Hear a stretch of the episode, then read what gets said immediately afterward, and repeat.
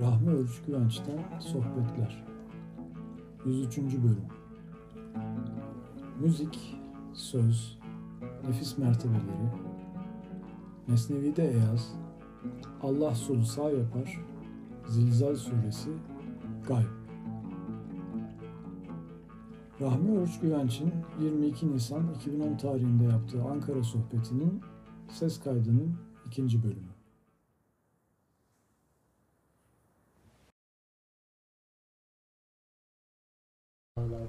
Uzaklardan gelmişti.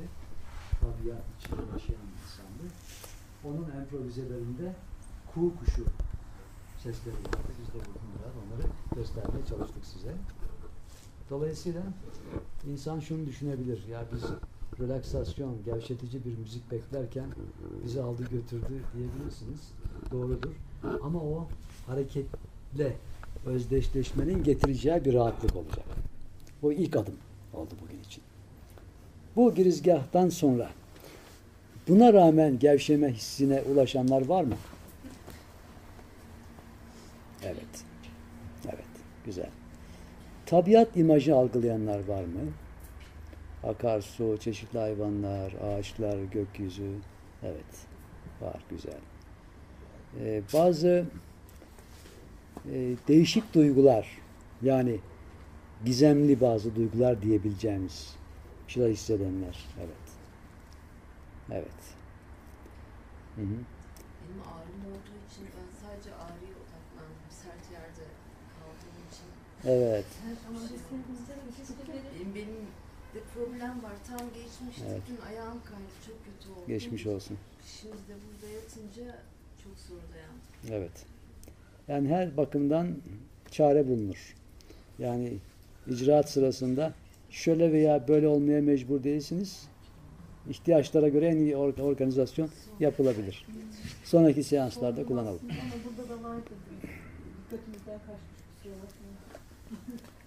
Evet bu ilk e, icraatımız bu şekilde oldu. İçeride bir de çok açılıyor gibi sanki başka boyutlara. Yani sanki böyle İnşallah. çok değişik bir Tabii tabii. belki sizin bu şekilde. Şimdi bu icraatla zaten şartlanmaların biraz dışına çıkmak istedik. Klasik anlamda beklenen bir müziğin biraz ötesine geç, geçmeyi murad ettik. Enstrümanların genel adı kopuz, hepsinin ayrı ayrı da isimleri. Tabi bu kıl kopuz O kıl kopuz. veya yaylı kopuz da diyebiliyoruz. Ağızda çalınan, senin yanında mı? Kopuz. Ağız kopuzu var.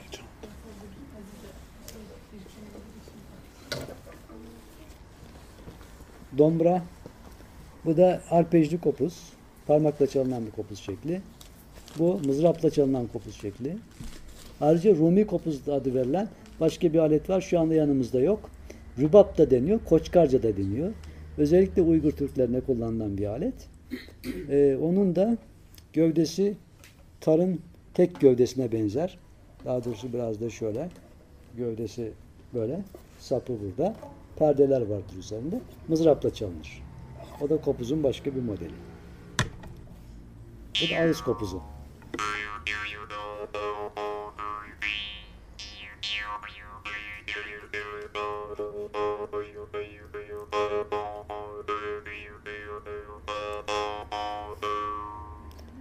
Şan kopuz da denir, kubuz da denir, ağız kopuz da denir. Amerikan kovboy filmlerinde de görülür. Sonra Hindistan'da vardır. Bütün Türk illerinde vardır. Rahmetli babaannemiz anlatırdı Kazan'dan gelmişlerdi. 14 yaşındaymış o zaman.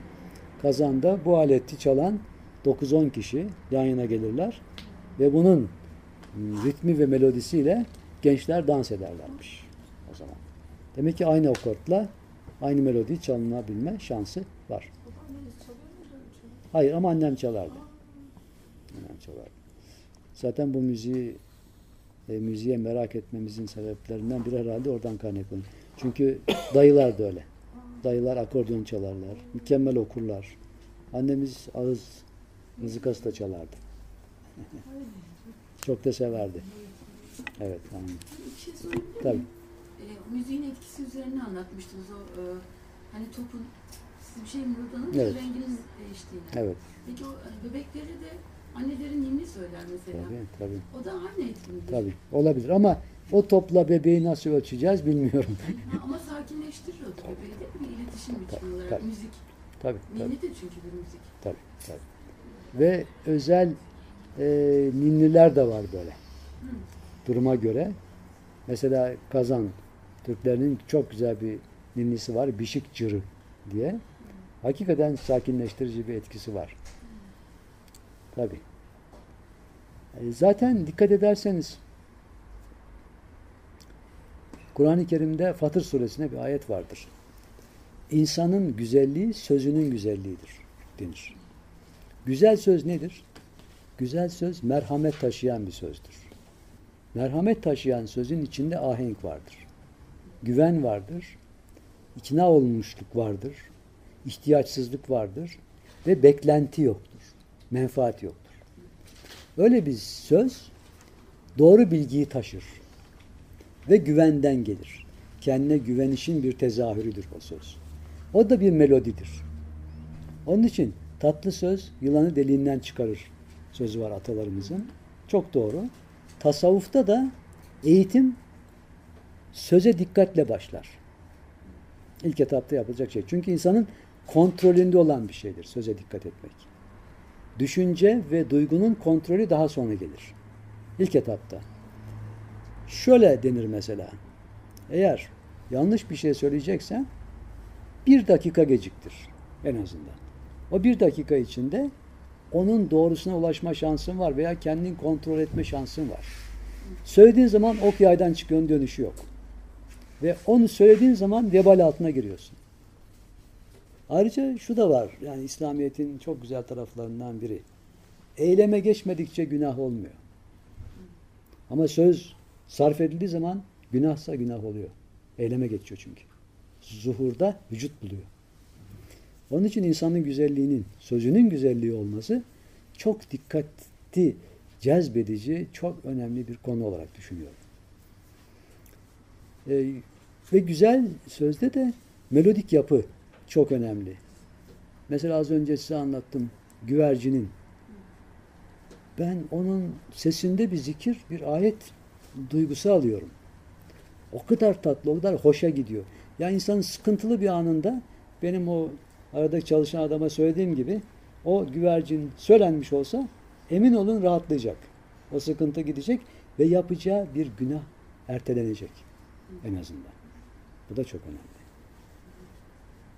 Çünkü günaha sevk eden şeylerden biri insanın emosyonel durumu, duygu durumu. O anda öyle zannetmesi. Öyle zannetmesinin de alternatifinin olmayışı. Böyledir, öyleyse böyle yapayım diye çok basit bir mantıkla o eylem gerçekleşiyor. Ama o merhamet duygusu oluştuğu zaman o eylemin ötesindeki alternatifler de anlaşılmaya ve gözaltına alınmaya başlanıyor. Ha bunu yaparsam şöyle olur diye nefsin ikinci mertebesi devreye giriyor. Levame. Emmarede kesin kes merhamet yok. Vahşet var. Ama levamede merhamet başlıyor ve otokontrol başlıyor.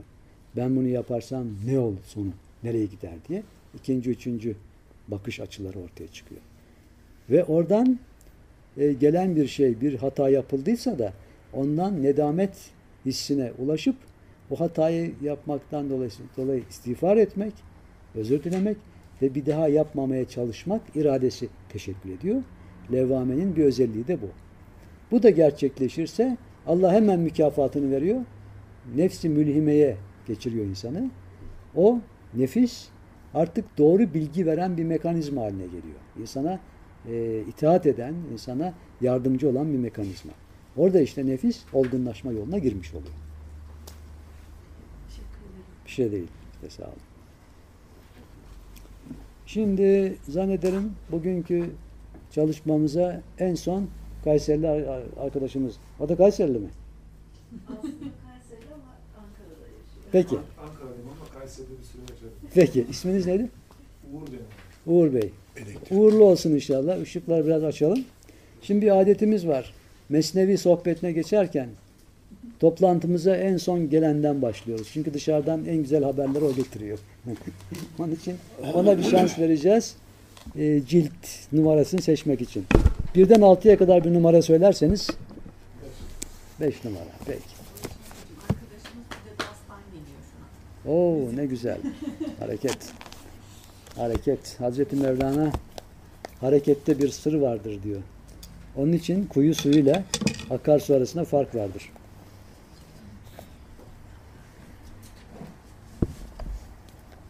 Evet, şimdi Mesnevi 5. ciltteyiz. 5. ciltten bir sayfa açalım bakalım. Hiçbir talebimiz olmadan hiçbir ön yargımız olmadan Hz. Mevlana'da ortaya çıkan sırra olan saygımızla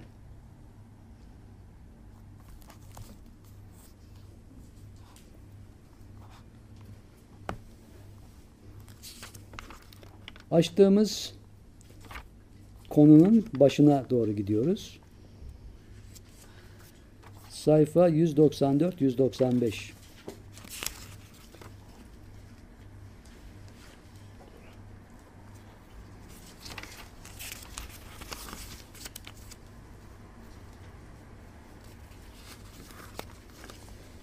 Burada padişahın yakınlarından bir güvendiği insan var.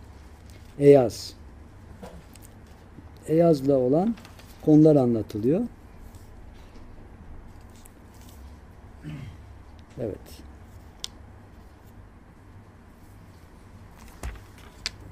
Şuradan alalım. Çok uzun çünkü.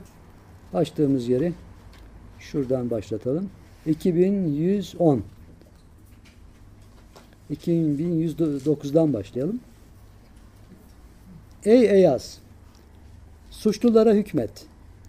Ey tertemiz olan ve kötülüklerden yüzlerce defa sakınıp çekinen Eyaz! Seni 200 kere kaynatıp sınasam, sende yine bir hile bulamam. Sayısız halk sınanmadan utanır. Halbuki sınamalarda sen herkesi utandırıyorsun. Bu yalnız bilgi değil, dibi olmayan bir deniz. Bu sade hilim değil, adeta dağ, hatta yüzlerce dağ. Padişah bu sözleri söyleyince Eyaz dedi ki, Padişahım, bu lütuf ve ihsan senin lütuf ve ihsanındır. Bunu böyle bilirim ben. Yoksa ben ancak o çarıkla postan ibaretim. Onun için peygamber bunu anlattı. Dedi ki, kim kendisini bilirse Tanrısını bilir. Buna ait bir hadis rivayeti vardır. Fakat Turgut Baba'nın dediğine göre bu yanlış söyleniyor. Doğrusunu şöyle söylemişti. Men arefe nefsehu fakat arefehu rabbihi. Doğrusu budur demişti. Yani mana birbirine yakın. Kendini bilen Allah'ı bilir tarzında. Fakat fakat e, arefehi nefsihi. Evet. Çarığın menidir kanın post. Hocam bundan ötesi hep onun ihsanı. Başka yok. Bu bu kadardır deme. Daha arayıp isteyesin diye ihsan etmiştir. Bağcı bostanının fidanlarını, mahsulünü bilesin diye sana birkaç elma verir. Buğdaycı alıcıya bir avuç buğday verir ama ambarındakini anlasın diye verir. Bilgisini, bilgisinin çokluğunu anlayasın diye hoca sana birkaç ince mesele anlatır. Yok, ilmi işte bu kadar dersen sakaldan çer, çöp silker gibi seni atar, kendisinden uzaklaştırır. Ey Eyaz! Şimdi gel de ceza ver. Alemde görülmemiş bir adaletin temelini koy. Eyaz'a karşı, padişaha karşı suç işleyen, işleyenler var. E, onlara Eyaz'ın hükmetmesini istiyor padişah yani burada. Suçlular ölüme müstah, müstahaktır. Fakat affını, hilmini gözetiyorlar. Tamahları buna. Burada hilim iyi davranış, yumuşak davranış demek. Bakalım merhametin mi üstün olacak, öfken mi? Kevser suyu mu üste çıkacak, alev mi? Halkı avlamak için Elest ahdından beri Hilim dalı da Hışım dalı da ikisi de var. Şimdi ezan devam ederken biz de buradaki Elest konusu üzerine biraz düşünelim. Çünkü Cenab-ı Hak ruhlara Bezmi Elest'te Elestü bir Rabbikim diyor. Ben sizin Rabbinizim değil mi? Ruhlarda evet diyorlar. Bunu anlatıyor Hazreti Mevlana. Bunun için o apaçık Elestü sözünde nef'iyle ispat yani inkarla kabul birbirine eştir. Çünkü bu söz ispatı bildiren bir sorgudur. Fakat onda leyse, değildir sözü gömülüdür. Bırak da bu han anlatış kalsın. Hasların kasesini halkın önüne koyma. Allah'ın kahrı vebaya, lütuf da sabah yeline benzer. Tansamalı. Birisi demiri çeker, öbürü saman çöpünü. Tanrı doğruları doğru yola kadar çeker. Batıl olanlar da batılları çekerler. Mide helvayı severse helvayı çeker. Safraya mensupsa sirkeyi ister. Sıcak döşeme üstüne oturanın soğuk, soğukluğunu alır. Soğukluğunu alır. Soğuk döşeme hararetini alır. Dost görürsen sevgin kaynar, düşman görürsen kızar öfkelenirsin. Ey Eyaz, bu işi çabuk bitir. Çünkü bu bir çeşit öç almadır ki beklenmekte. Eyaz, padişahım dedi, bütün ferman senin. Güneş varken yıldız görünmez. Zühre, utarit yahut da şahap ne oluyor ki? Güneş varken görülebilsin. Hırkamla postumdan geçebilseydim, hiç böyle kınama tohumu eker miydim? Odanın kapısındaki kilidi açmak da neydi? Hayale kapılan yüzlerce hasetçi bundan ne umuyordu? Suyun içine el atmışlar. Her biri derede kuru toprak arıyordu. Hiç derede kuru toprak bulunur mu? Hiç balık suya asi olabilir mi? Bu yoksulun cefacı olduğunu sanıyorlardı. Halbuki öyle vefalıyım ki vefa bile benim vefamı görür de utanır. Mahrem olmayanlardan çekinmeseydim vefaya ait birkaç söz söylerdim. Alem şüpheci ve tutulacak bir yer arayıcı. Onun için biz de deriden hariç söz söyleyelim. Kendini kırarsan iç olur, içe ait latif hikayeler duyarsın. Cevizin kabuğunda ses vardır ama içinde, yağında ses ne gezer? Onun da sesi vardır. Vardır ama kulak duyamaz. Onun sesi güzelim kulaktan gizlidir. Yoksa için sesi pek güzeldir. Onu duyan kabuğun şakırtısını dinler mi hiç? Sen sükut ederek iç elde edesin diye o şakırtıya tahammül ediyorsun. Bir müddet dudaksız kulaksız ol da sonra dudak gibi tatlı şeylere eş ol. Niceye bir nazım ve nesir söyleyecek, sırları açığa vuracaksın. Hocam, bir gün de şunu sına, dilsiz ol bakalım. Ne kadar zamandır acı ve sert yemekler pişirdin.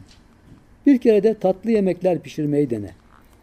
Birisi kıyamette kendine gelir. İsyan defteri eline simsiyah olarak verilir.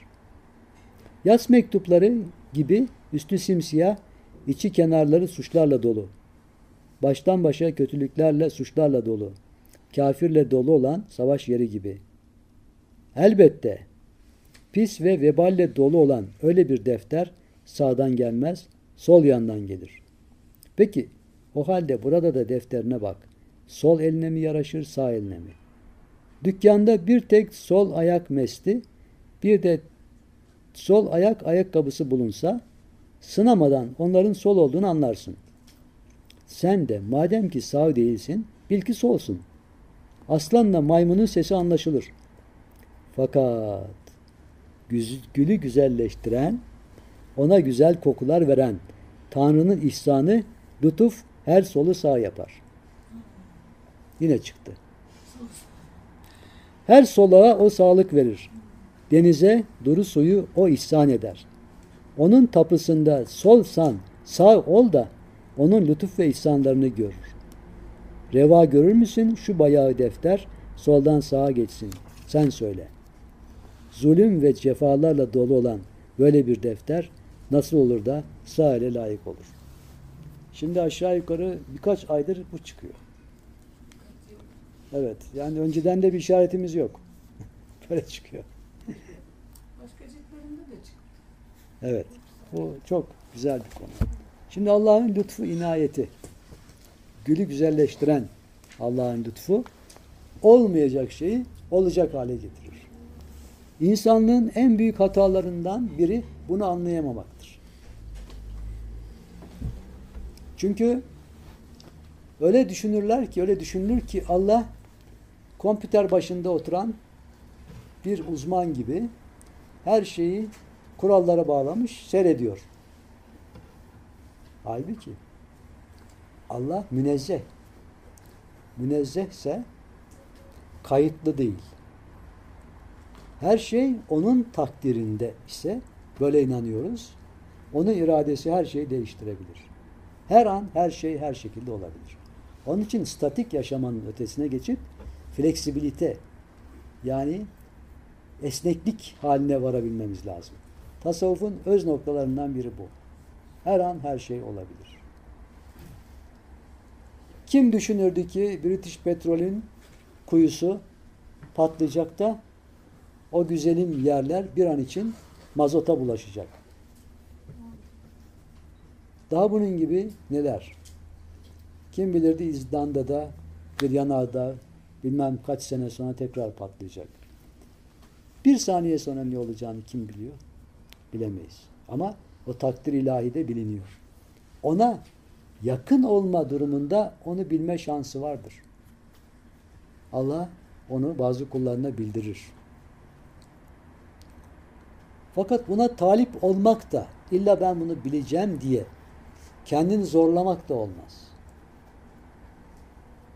Evliyaullah'ın tavsiyesi kerameti zorla elde etmek değil.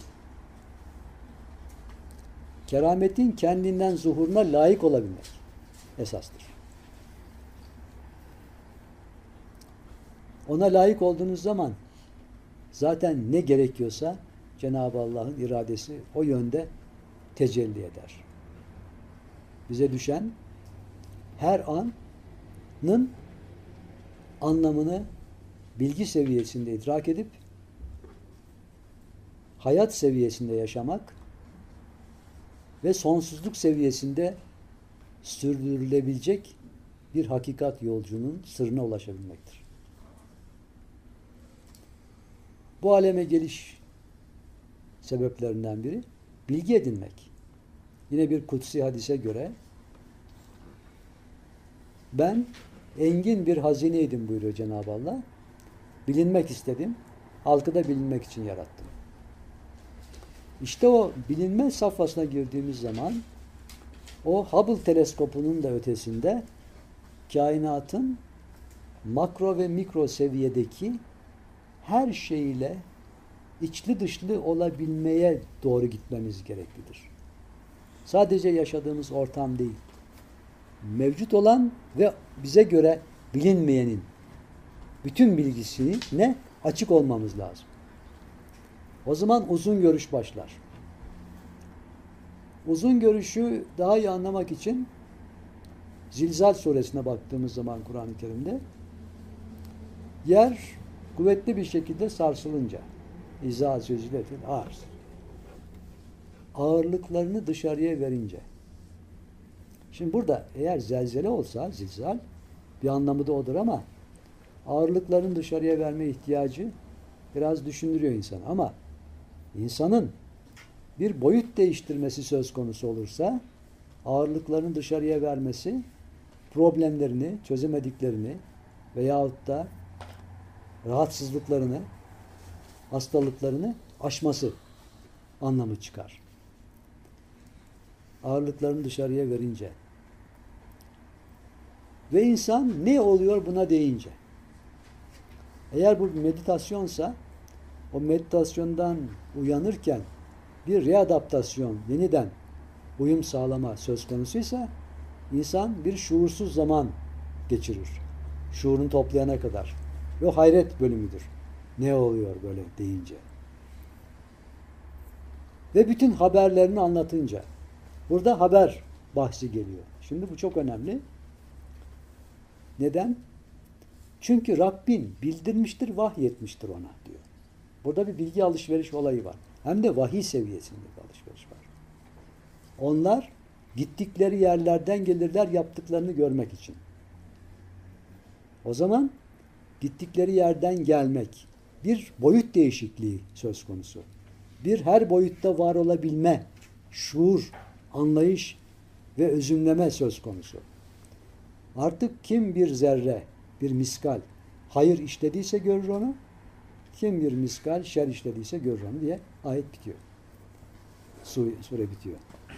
Şimdi burada insanın boyut değiştirmesiyle veyahut da bütün boyutlarda yaşayabilecek bir seyyaliyete ulaşmasıyla değişmeyen bilgi seviyesine varması burada konu edilebilir. O zaman değişmeyen bilgi seviyesi 20 milyar yıl önce neydiyse 50 milyar yıl sonra da aynıdır. İşte insanın odaklanacağı gerçek nokta bu değişmeyen bilgi seviyesine layık olabilmektir. Bu lütuflara ulaşabilmektir. Bu da öncelikle bu esnekliğe ulaşmakla mümkündür. Her an, her yerde, her şey, her şekilde olabilir. Bu bizi neden kurtarır? Kalıplardan kurtarır. Statik davranışlardan kurtarır. Robot davranışlarından, robot düşüncelerinden, robot duygularından kurtarır. İnsana layık olan ve insana gereken halife makamındaki insana verilmiş olan Esma-i Hüsna'nın bilgilerinin yaşanma şansını insana bahşeder. Bu boyutta yaşamak. O zaman bir alim ismi Allah'ın ilim sahibi olma ismi ilk Adem'de ne idiyse son Adem'de de aynıdır. Ama o zaman her boyutta yaşayan insan bilgiyi alim seviyesinden alırsa bu değişmeyen bilgidir. Şimdi bir kitap okuyorum. Hazreti Mevlana'nın oğlu Sultan Veled'in bir kitabı. Rebapname. Rebabı anlatıyor. Orijinali Farsça. Sonra Osmanlıca'ya tercüme edilmiş. Ona ulaştık. Konya'da bir kütüphanede. Bir arkadaşımızın yardımıyla şimdi günümüz Türkçesine çevriliyor. Çevrildi. Şimdi sadeleştirme safhasında. Rebapname'de Sultan Veled Hazretleri biz diyor gurbetteyiz. Bu dünyada yaşamak sebebiyle. Dikkat edersek diyor dünyada kullandığımız bütün malzeme zuhur malzemesi, mekan malzemesi. Bu malzemeler gayb malzemesi değil diyor. Emanetteyiz yani. Kullandığımız bütün malzeme emanet.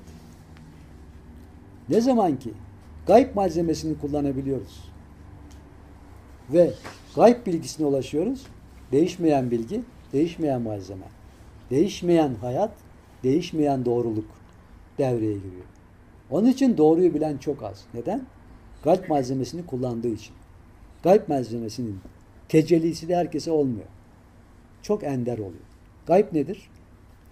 Alimü gaybi ve şehadetü ve rahman rahim.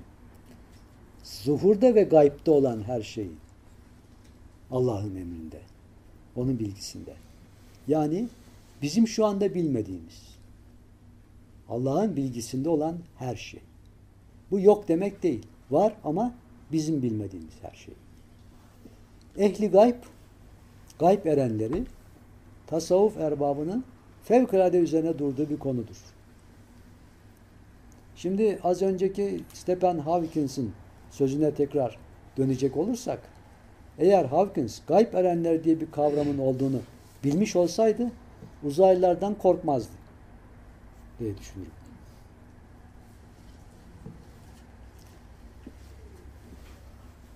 Evet. Mesnevi bu şekilde yaşadık ve güzel de bir icraat oldu. Şimdi siz bu şeyler yerdeyken hazır sizi bir başka seansa davet edelim. Bu seansımız uzun görüş seansı olsun. Yine uzanalım. Bu defa bir imaj, müzik yolculuğuna çıkaralım sizi. Şöyle boyutları bir dolaştırmaya çalışalım bakalım ne çıkacak. Bunun hikayesi uzun bir hikaye. Belki bir ara anlatırız. İkinci seans adı neydi? İmaj terapisi.